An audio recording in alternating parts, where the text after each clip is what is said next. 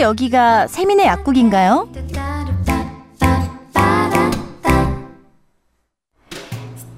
자, 매일 이 시간엔 세민의 약국이 문을 열죠. 오늘도 친절한 이승희 약사님 모셨습니다. 어느덧 5일차 금요일 오후입니다.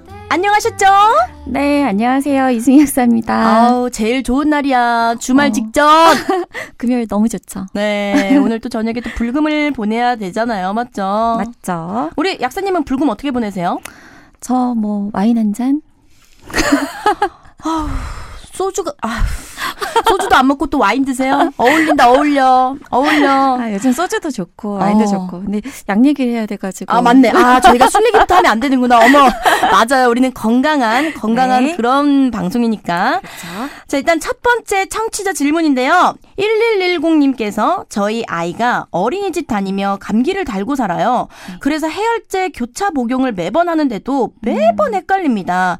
아세트 아미노펜? 뭐 이름도 너무 어렵고요. 교차 복용 방법 이거 쉽게 기억하고 주의해야 할 것이 있나요?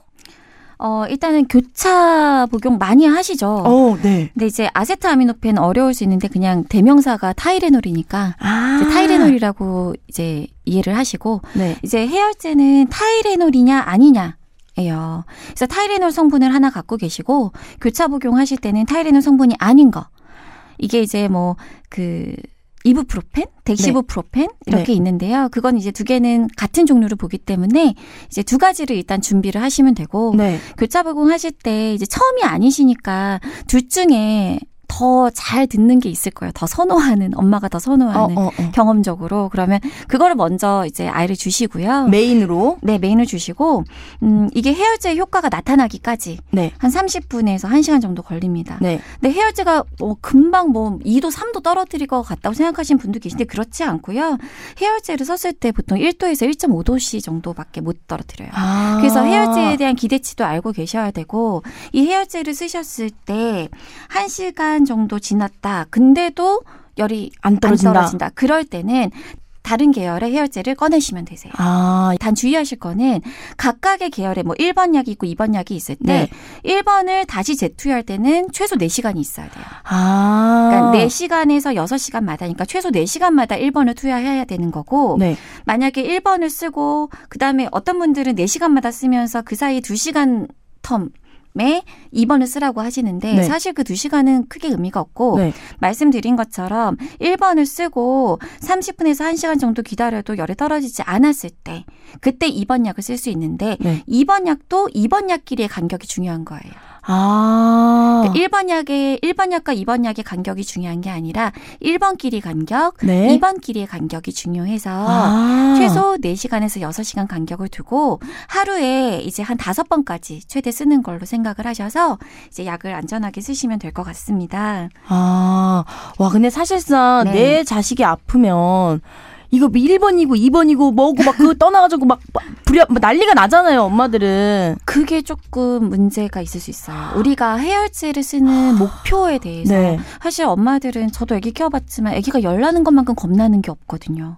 아. 열이 나면 너무 엄마들이 겁이 나요. 그리고 한 번이라도 열성 경련이 왔던 애들은 네. 또 이제 재발하는 경우가 많아요. 한 30%가 재발한다고 하거든요. 아. 또 그런 일이 생길까봐 우리 애기 큰일 날까봐 그런 분들은 기체온계나 이런 체온계를 항상 갖고 다녀요. 갖고 다니는구나. 그러면서 수시로 열을 재고 아. 이게 38도다 그러면 바로 약을 먹이고 하시는데요.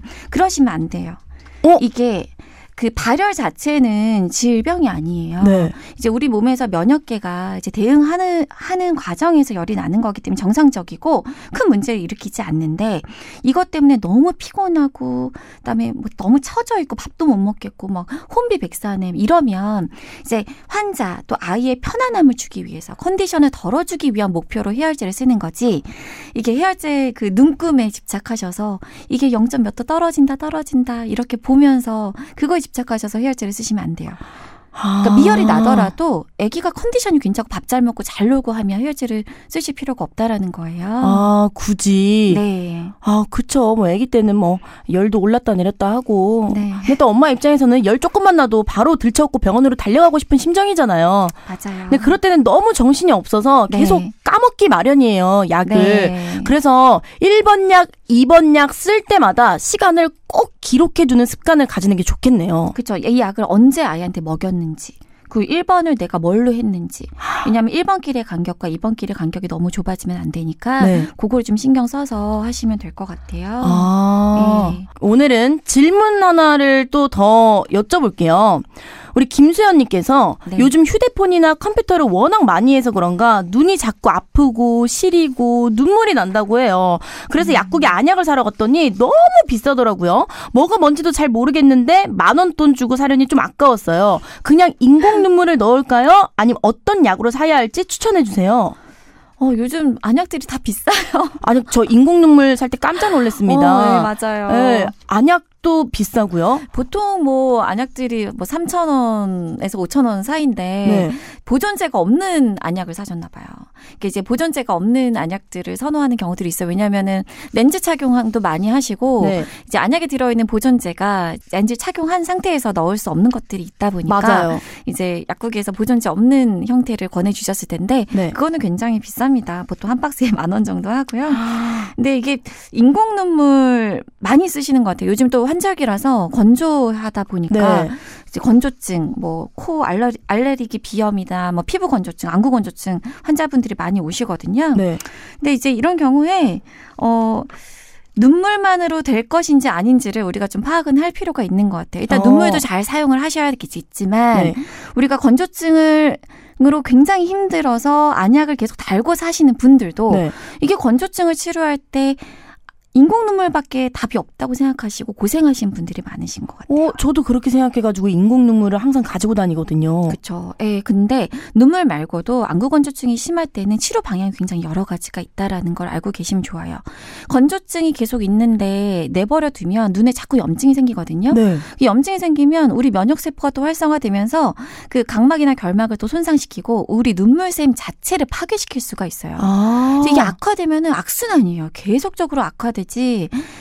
악화되는데 그걸 방치하시면 안 돼서 그런 분들은 병원에 가셔서 이 상황을 얘기하시고 처방을 받으시면 좋은데 네. 그럴 때는 항염증제라든지 눈물샘을 좀 재생시켜 준다라든가 네.